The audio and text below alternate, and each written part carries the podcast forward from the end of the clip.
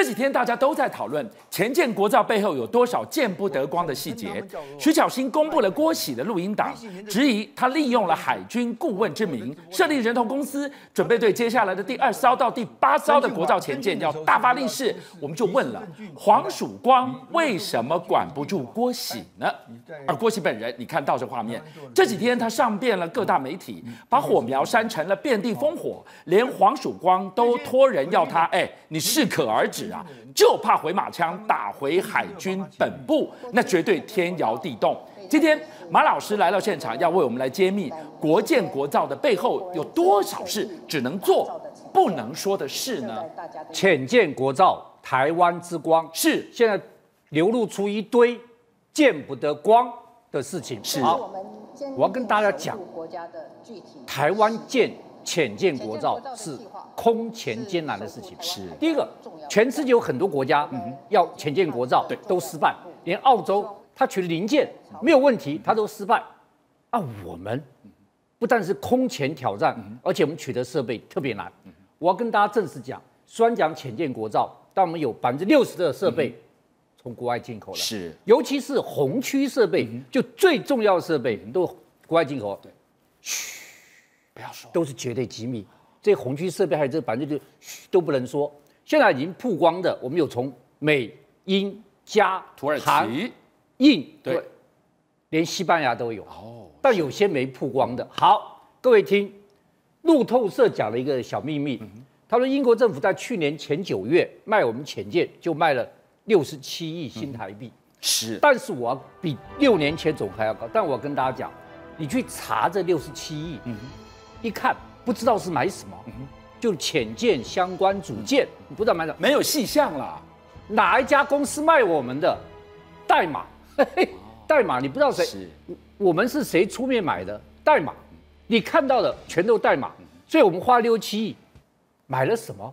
不知道为什么？就是我们太难了，我们非这样做不可。这是我们台湾人最心酸的一件事情。但是，我问你了，第一个。这件事情绝对机密，绝对机密，绝对机密，绝对机密，不能有会计审核，是。任何人都不能看，是。连签都不能看，是。证据都不能留，是。你看过，我看过，就销毁了。这第一个，第二个，官方绝对不能出面，嗯哼，任何国外公司就说官方来，对不起，关大门放狗咬人，嗯哼，就官方是不能出面，那怎么办？就只好去找代理人，就出来挑出来一堆黑暗中的代理人，是。代理人就暗中较劲，在这样。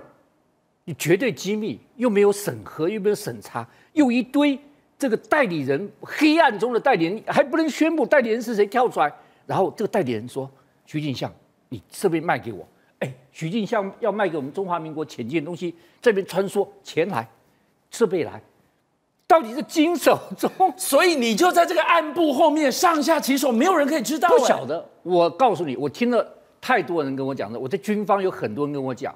现在还没证据，就是说这个是有没有上下其手，里面有没有黑幕不知道。嗯、但是太容易上下其手，太容易有黑幕了。这是有史以来就是完全没有监督，而且完全没证据，是你爱怎么搞就怎么搞。但是不是政府放纵？也不是，没办法之办法，必要之恶，我非这样做不可，非这样做不可。对，但是恐怕是国军有史来军购。最容易有见不得光的一件事情，是，是，所以从我跟你讲这个就知道，英国去年卖了我们六七亿，卖了什么？不知道，是哪公司卖我们的？不知道，谁买的？不知道，全部都不知道。那你怎么去监督了？是，所以现在到底有些什么东西？我还是认为前进国道大家支持，台湾之光，但是有没有见不得光的东西？对不起，不知道。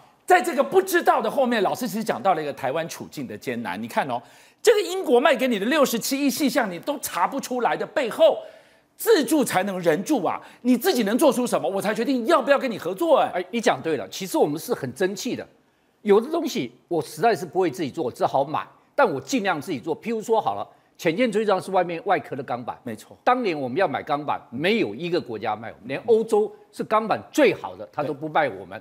因此，我们就自己做。你看，这是当年蔡英文总统去看云豹车的时候，是最重要是这一块钢板中钢板那边没有讲，大家都不知道，现在才知道。这块钢板，这个是什么？HSLA 八八零，这是什么？这是中钢用两年的时间，花破脑筋去做的浅见的高张力合金钢板。所以这海坤舰外面的这个材质就是它呀，就它做的。哦，但它有个什么好处？我跟大家讲，潜舰国造，当你要自己做的时候，你会把很多东西。都做出来。是我举个例子跟大家讲，这个钢板有多厉害。我讲一个数据就好了。战车的钢板是它基本上耐寒是负零下五度，对，过了零下五度，它容易金属疲劳。船舰在海上开会遇到冰山，对，你知道它基本上耐温多少？负几度？负四十度，零下四十度。是潜舰钢板负八十四度，它潜得更深，潜得更深冷啊。对，所以它至少要抗负八十四度。过了八十度，它不会出事。嗯，但你常常在过八十度，它的金属容易疲劳。是好，所以你看，当我们做出这样东西来之后，大家要知道，云豹装甲车的钢板是非常难做的。为什么？马老师，装甲车钢板有什么难做呢？它要抗穿甲弹，是抗弹钢板。什么抗弹钢板？就是穿穿甲弹打到你，你的钢板要能够抗，这多难啊！对不起，我们没这个技术。外国也不给我们技术，怎么办呢？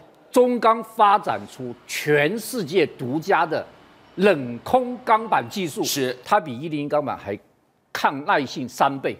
所以这个云豹甲车钢板，就是因为它去做潜进钢板的时候，自己技术，然后可以做出抗云豹甲车钢板。好，我再跟大家讲这个东西。这个蔡总统去参加的时候，大家都要看背后的这些荧幕哦，都是有玄机的，你看不出来。好。大家看到没有？这个这个这个荧幕，这穿了后面的荧幕是什么东西？工具机，这做什么用的？不得了，这弯板机啊！弯板机做什么用的？对，弯板机你不要小看哦，它是几层楼高啊？是几层楼高？弯板机是什么？就是你要把钢板弯起来，好，就是你你你要把它做出一个针源，是增援以后那个压力打上去哦，是才才就不会被压垮掉。所以那这个增援要怎么做呢？要钢板。弯板机，我告诉你，国家机密，真的绝对机密。我们的弯板机自己绝对做不出来。我们向谁买的？谁给的？不能说，不能说。到现在绝对是个机密，没有人知道。是，若有人知道，老公会找他算账的。好，除了弯板机，我再跟大家讲这个自动焊接系统。焊接有什么难的呢？焊接系统，你不要开玩笑。是，潜舰的焊接多难啊！潜舰第一个钢板弯了之后要焊，然后我们的潜舰是分六段。六段结合在一起，船首船尾中间是我们是六段的，六段要焊在一起。看没有？水压一大，你那个缝没焊好就爆裂了。而且深水炸弹一炸，鱼雷一炸在附近，棒一下，你一震，震波来就把你震裂了。是，对不起，我们自己做不出来自动焊接系统。自动焊接系统我们要买，你知道全世界谁的自动焊接系统最好？日本、欧洲、欧洲。我们去欧洲接洽，是没有一个国家肯买。对，但是有一个国家哈，不是欧洲国家啊，他仿冒欧洲做出了自动焊接系统。买呀，买呀，它是不是真的，是山寨货，山寨货，但山寨货很好用。嗯哼，我们去找这家公司，我给你买。是，但是那个给不给？那个公司给要赚钱。那国家不给啊，输出许可不发给你。好，那我们怎么办？我们就买自动焊接系统，说我们要做风力发电，是风力发电在海上做那个大的那个风车，我要焊接。哎，台湾风力发电世界有名的。对，然后我就跟他买了，买了以后我跟大家讲，货柜根本装不下，我们装一百多个箱子，哦，一百多箱，而且为了怕人家知道我们买这么大的，对，分不同的散装货轮一起。几箱几箱这样轮流运，化整为零运进来，还没完。我告诉你，那天要上船是在港口，要上船，以为万事都记罪，结果对方国家派人来了，全部开箱，我要看你买什么。哇，临门一脚哎！对，一打开一看，你们买这个自动焊接系统是要干什么用？我跟你讲，风电啊。幸好箱子一打开里面有文件，文件一拿起来看，原来焊接。风力发绿电风力发电机，好险！我们什么都做好了，准备好了，所以借口风电掩护，我们才能够运到台湾来。你知道我们有多辛苦啊！码头边的这一幕太惊险了。差点，我告诉你，如果当时没有买到，今天根本没有潜舰国造，你就知道我讲这一幕就知道我们太难太难了。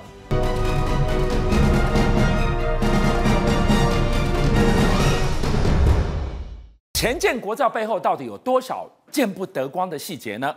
徐巧芯公布了郭喜的录音档，质疑他利用了海军顾问之名，设立人头公司，准备对接下来的第二艘到第八艘的国造前舰要大发利市。而郭喜呢，你看到了这几天上遍媒体，把火苗煽成了遍地烽火，连黄曙光都托人要他适可而止，在担心什么？大家在问，郭喜不就是黄曙光过去最信任的顾问？难道黄曙光也约束不了他吗？好，各位观众朋友，那你要知道，目前郭喜这个国造潜舰这个案子哦，俊相哥，军舰在水面上浮在那里，水已经很深了。嗯、什么东西比军舰水更深？是潜舰更深。潜舰潜更深。对，潜舰更深，它比军舰还要更深，是多少不知道？三百八十公尺啊！所以基本上，观众朋友，现在郭喜呢被徐小军连咬两天。那重点在于什么？重点在于徐巧芯的那个录音带这件事情，我等一下跟你讲。先讲马文君啊，因为马文君讲说，他早就认为郭喜有一些问题，他也给了这个录音带，让各机敏单位去调查，但是检方手上就没有。那你是怎么回事？这很奇怪，办案的主体是检察官呢。今天应该有立法院记者再去问马文君，问更清楚，你是直接交给检察官吗？你是直接去告发他，把资料交给他，还是交给谁？交给国防部吗？嗯哼嗯哼。好，所以这个基本上呢，检方手上并没有马文君去。提供的郭喜的录音这件事情，基本上就是奇怪了。第二个，郭喜他现在是这样哈，我看今天媒体用年羹尧来形容他。当时雍正重用年羹尧，他的家臣嘛，就被叫年羹尧变成大将军以后，我管不住他了。那现在的媒体认为说，郭喜，《中国时报》认为郭喜就是年羹尧，因为他是黄曙光。昨天我也跟观观众观众朋友报告了，黄曙光他因为没有办法买到这个浅见的红区的装备，所以后来想尽办法，第一个。在经济不景气的时候，价格要提高。第二个，他去找了 GL 的公司。第三个，谁去找 GL？就是郭喜。郭喜啊。所以等于他是完全授权给他。今天还有一个报道说，当时是怎么授权呢？当时黄曙光是海军司令哦，对，他还写了海军司令有用印的一个证明，让郭喜去跟这些公司接下来说，说我郭喜就是代表黄曙光哦，所以你就是黄曙光的分身，他就一个特命大臣嘛，所以他就是黄曙光的全权代言人的情况，他才能去谈，否则这些浅见的东西都是几百亿的案子，怎么可能谈呢？好，那今天回过头来，郭喜他说他已经在大概两年前，一年八个月前就没有再碰这个海昌案了。整个潜舰国造案件都因为之前的这个纠纷，他都退出了，所以他跟黄曙光现在目前已经差不多高最不老，很久没见了。可是呢，他上节目，刚那个导播给大家看，他上广播节目，他上这个光清姐的节目，他到处的去讲他现在所了解的事情。但他讲的这个内容，我们不知道真假。黄曙光应该知道啊。黄曙光到现在为止，军长哥我抱怨一下，你讲的那一个一直在弄的立委是谁？你都没有跟大家说啊。被这个郭喜说是马文君搞半天是乌龙一场，所以另有其人。这个人到底是谁？到底是谁？因为一直弄的六也不行嘛。你说军火商把资料交给中共大使馆，那你还说是郭喜，因为他之前跟他的关系，所以现在透过以前的朋友来告诉郭喜不要再说了，对不对？对，这谁讲的？郭喜讲的吗？是。那真的吗？黄曙光有出来认真说郭喜不要再讲了，也没有。所以观众朋友讲到这里，水超深。每一个人都有他的说法，我版本都会呈现。可是他到底真正的版本是什么状况，我目前没有办法看得完全清楚。所以呢，郭喜不断的上节目去爆料，那爆料的事情其实因为他讲的太直，很多东西可能大家要回问黄曙光。但黄曙光他现在目前为止他并没有任何的回应，所以你不能讲说郭喜讲的都是真的，每一句黄曙光都要背书。只是因为他过去跟他的关系的话，讲了以后大家都会把矛头射回黄曙光。第二个就是巧心了哈，因为他这阵子以来，第一个。他收到很多的爆料资料，不止这一起啊，现在好多起他都有资料，所以显然大家相信他是一个敢爆料的一个哦，就是一个怎么有正义感的一个民意代表嘛。现在是议员要选立委，所以他手上就拿到了这个过程当中郭喜的很多录音，我听了两段哦，他其中有一段他跟大家讲说什么？他说郭喜在先前的这个 SI 公司里面有一个翻译韩籍的公司里面请的翻译，一个小强啊，跟他讲。他要另外就去开公司，就郭喜就跟他两个人吵起来，对不对？他跟他讲说：“你这样讲的话，我保证你干不下去。如果你能进去里面抬船的话，我郭喜两个字倒回来写。嗯”那所以看得出来，郭喜对他是很凶。可是那个整个我们听到录音的那个内容，能够把整个架构都勾勒出来，到底是谁有违法，或是谁犯什么错吗？我说我坦白跟大家讲，我不知道了。其他来宾可不可以？等下可以问大家。所以现在不能就是巧心，他现在掌握了两个录音，第一个是我刚刚讲的内容，第二个是今天又又公布的。他说郭喜在录音当中听到是郭喜的声音哦，讲说 GL 的公司就是个诈骗集团呐、啊。那既然他这样讲的话，他要回复黄曙光，那你要不要背书？可是观众朋友，昨天我们已经跟大家讲了，黄曙光他就已经告诉我们国人朋友，没有办法买到潜舰的红区装备，嗯，美国也不想再做这个柴油潜舰等这些内容，所以呢，后来他是透过欧洲的公司，就欧洲公司签约当天也说无能为力，所以最后才辗转请郭喜。然后呢，那郭喜基本上我们的了解啦，他是黄曙光的哥哥黄晨光的同学。所以呢，他很了解海军相关的事务，他也相信他，所以才由他透过巨额公司买到我们国造潜舰需要用的这些红区的装备。那当时他们所推出的本来是八艘，希望一起就过，可是后来没有。所以呢，黄曙光确实他是希望后面还有第二艘、第三艘到第八艘的。所以这整件事情目前纠结成这样，而徐小青也拿到了两个的这个录音，后面他可能还有啦，只是这些录音都还没有办法能跟大家讲，就是我们前建国造到底出什么问题。录音的内容骂小强，录音内容说巨额公司是诈骗集团，这些目前以我看来都是争议，还没有什么明确一枪毙命的违法事实。好，我看你今天的这个情绪，今天我在立法院的一篇访问里面，我看到了国安局局长一模一样的态度，他说这个案件太机敏。不适合公开评论哦。对，你们都是机敏单位的头，连你们都不愿意公开评论，难怪你会说水深到看不清啊！潜舰已经是比军舰还深啊，所以我就说，我今天是不是说，哎，欢欢怕了不敢讲，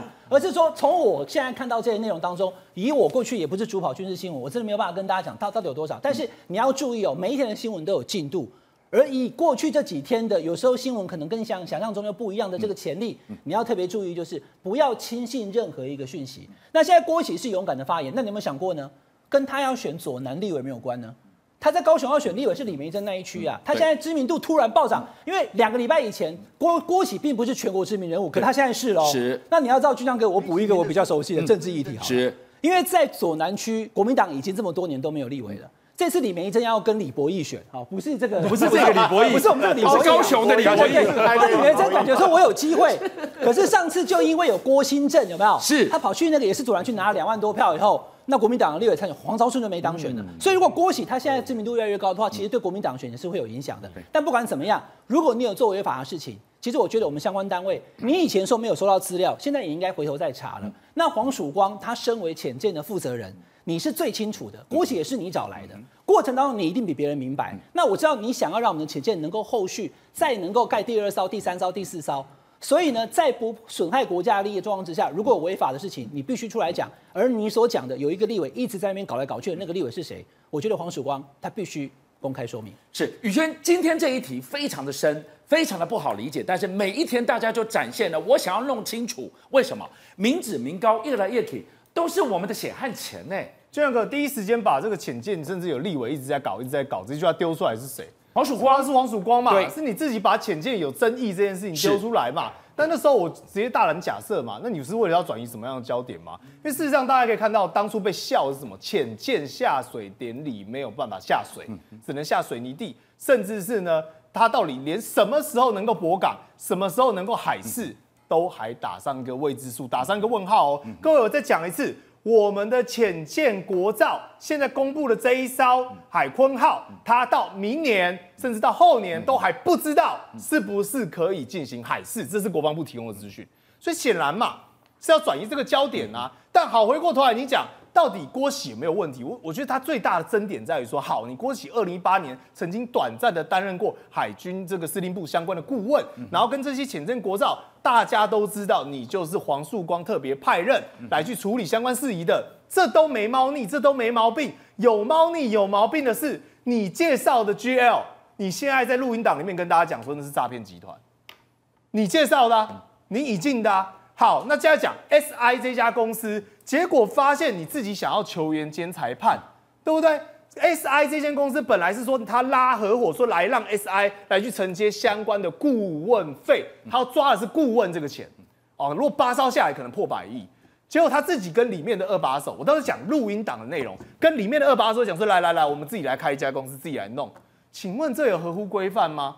请问这有合乎规定吗？而且这还只是第二支录音档，欸，这个也不是徐小青自己发现的，这个在二零二二年的时候就已经有新闻爆出了，而且是一模一样的录音档。那背后还有几支？跟各位报告，还有六十支啊，有六十支录音档。也就是说，有些人可能被认为就是这个王小强，因为对话的是王小强嘛，对，能录下来的就是王小强这一端嘛。对，是讲白了是 SI 录的音嘛因为那个时候 SI 后来合作跟郭喜破局嘛，SI 自己还弄了一间公司叫海归公司嘛。郭喜那时候说不要嘛，后来他有发现一件事情，他郭喜创了一家公司，用他下面的员工所创立的，你必须要千丝万缕之后才能爬出到说一下他老婆，一下他老婆的阿姨什么的，然后最后才扯到郭喜。这家公司叫什么？叫利安平顺，就登记就跟韩国顾问登记在同一个地址，所以显然那段录音档的对话是不是有真实性？跟这个实物上登记在同一个地址。就是有啊，但问题是好，六十支录音档，九个小时的影片，后续你会不会在接下来这个浅见国造挖着挖着，本来是要指控马文去卖台，后来挖着挖着发现根本是超私翻版，根本是未来高达四五千亿的大秘宝，所以我就讲黄树光不要玩火自焚。好，后知你怎么看？我解释一下，我基本上大概大致上跟他解释一下这件事情。好。反正呢，郭喜呢最早是找 GL，好，GL 之后呢，他会把 GL 踢开，然后去找 SI，SI 之后呢，他又想把 SI 踢开，所以他挖了 SI 的重要人物池顾问出来开公司，然后呢，池顾问呢，因为跟他不熟，所以就录就录音，然后后来他跟池顾问又翻脸，池顾问才把这个录音带拿出来，等于他他中间换了好几好好几个公司，然后呢，这个东西呢，池顾问那时候也不是只有给马马文君。民进党很多立委都有拿到，但是民进党立委就直接跟黄曙光讲，跟黄曙光讲等于跟郭郭玺讲，所以最后只有马文君一个人去爆料，好，只有马文君一个人去爆料，并不是只有。可是问题是，你看到现在为止，这东西一点一点一点消息都没有，就完全。你刚他九个小时的录音带，其实其实就是说到时候我们接下来看，因为第一时间的时候，其实很多立委、很多记者手上都有，但那时候没有引起那么大的重视。军事记者也希望说。浅见国造能够顺利，所以大家也没有去特别挖这个事情。但是到最近，就说你们最最近做的快太过分，所以你看到军事就兵兵变乱都出来。那我问你哦，今天我们看到的是郭喜 PK 马文君互告那个诽谤、加重诽谤的官司，后来搞半天乌龙一场，这场官司我们就放一边了。真正的大秘宝会不会在你讲的后面还要陆续曝光的六十卷的录音档里面呢、啊？它里面一定一定会有更多的细节，就是它那个那个不断来证明，就是说。郭玺在这中间扮演扮演占了多重要的角色，绝对不是讲说只有那一个月的顾问而已。他可以讲话讲到那么嚣张，你在台船里面如何如何。这中间大家不要觉得说他是蓝绿的斗争，因为他前面设计的就是就是利益。其实这中间有一个，就是说郭玺在他们这些中间，其实军方就是说前线国道这一块，他们跟台船之间一直有矛盾，因为台船会卡到他们，所以他们一直手想要伸进台船。大家去去调去调调看，过去这这这几年。打台船的是哪些人，你就知道到底到底是谁在挡。那绝对不是，绝对不是马文君呐、啊。我再讲一个，你下你看下水典礼的时候，为什么只有台船台船董事长郑文隆上去讲话？如果郑如果黄曙光这么重要的话，为什么不是黄曙光上去讲话？就说民进党后来在这个事情发生之后，哦，民进党也也知道问题，所以你看那时候只有蔡英文跟跟郑文龙讲话，没有黄没有黄曙光讲话的余地，就是知道你们这些问题。黄曙光为什么叫郭玺不要再讲了？就是说他在民进党内已已经就是说。对他已经有质疑了，所以你再讲出去，我会出问题。所以，所以那个这个这个整整个逻辑上面是这个样子。所以你刚才讲到一个重点，我会出问题，就是说郭玺，你不要在后面到处接受访问了，把不能说的通通抖出来。他说回马枪打到了我黄曙光，因为因为大家就是已经对你有对你有质疑了嘛，是就是说你今天的做法上面来讲，不要说你有没有你有你有没有你有没有不法，但是问题是你至少有有失察。对，对于郭喜的角色你有失察。嗯、那民进党现在的状况是说。民党现在很怪，说他们下面一直毛起来要要去要去打马文君，把所有的宝都所有的好像都压在又压在郭喜身上。郭喜的 reputation 是绝远远不如马文君的。你这样打下去，我觉得民党最后一定会伤到自己。是博弈，你怎么看？还记得二零二零年王立强共谍事件，最后结果是什么？最后结果是澳洲不相信王立强，然后向心夫妇被指控共谍罪不成立，证明是乌龙一场。就现在呢，我们的潜舰国造泄密案。感觉起来即视感很重啊，又是一样，好像变成王立强事件二点零一样。为什么这么说？先讲黄曙光一开始说他对于关书案不知道什么，请大家去猜。然后郭喜呢回复说，黄曙光叫他到此为止，甚至还说很多案件跟马文君是无关的。最后呢，邱国正都跑出来讲了，他说马文君是一个执行认真的立委。我天哪，讲了好像没有这回事哎，好像讲了这些指控跟之前所有的污蔑的东西都没有这回事情，是不是乌龙？不知道。但问题是有没有人负责任？没有人负，没有人负责任啊！没有，但没有事啊。没有。结果谁受重伤？马文君委员受重伤，国民党一样受重伤，因为很多的绿营人又把所有事件归咎于是我们国民党是蓝营的问题，这就是民党选举的策略嘛。所以我要讲这次的潜舰宪兵案，我不晓得是不是乌龙，但有个重点是，我觉得黄曙光你真的应该离开这个召集人的职位。要知道你的职位这么的严重，而你所知道的东西是关于国家机密，如果真的有人泄密，这个是叛国案诶，这不是随便你嘴巴讲讲的，你不知道，请大家去猜就可以当做没事的。退一万步来说，如果黄曙光你真的知道是谁泄密的，而你不肯讲，代表什么意思？你是共犯，你一样有刑责的，你不是没有事情。所以我觉得黄曙光，拜托你负起责任。再来就是郭喜，为了选举，什么话都敢讲啊，这什么事都敢做。老实讲，选举这么重要吗？连国家机密都要不顾？你们这些人，绿营这些乱七八糟人士，就是因为你们乱搞，才会让台湾的治安、台湾的政治变得这么乌烟瘴气。志刚，呃，我觉得这件事情唯一的关键就是黄曙光。黄曙光应该按照呢《刑事诉讼法》第两百四十一条，公务员在执行过程中知有犯罪情事者呢，应主动举发。注意哦，要主动举发哦。那黄曙光在过去说有立委牵涉其中，我真的鼓励黄曙光去把那个立委举发出来，不管那个立委是什么党籍的，因为他就是一个把机密泄露，是一个卖国贼。第二个，郭玺过去到底有没有拿你手上一封信？黄曙光署名的，还签名的，拿那封信去告各处行走，说我有我有海军总司令的这一封信，那所有潜舰的事情我说了算，因为我有唯一的授权。到底有没有这封信的存在？就算有，怎么了吗？不得不啊，当然不可以啊！你怎么可以私相授受呢？你这你这个你，你官方不好出面，我找一个特使。你郭喜到底是在这个过程里面什么样的角色呢？更何况他担任这个官方这个潜舰国道办公室一个月的时间，那一个月过后，你有没有拿这封信继续来招摇撞骗呢？再来，基尔这家公司登记在伦敦哦，而且呢，在几年前呢就倒闭了。他原先的这个营业项目是什么？大家猜一猜，杂货跟食品。这样怎么造浅见？感觉有没有？又来了。又来了杂货跟食品，之前小吃店用快餐，然后一家超市公司五十万可以买这么多的这个巴西蛋。那好，在伦敦的这家公司后来呢，哎，借尸还魂，后来就重复新开始登记，变成了改立的其他的营业项目，变成军火，还有相关的造船生意，变成它的核心事业。Oh my god，原本是杂货食品行，现在可以变成了军火商。我觉得这一这一段的这个过程，大家有没有觉得跟过去好多事情都有既视感？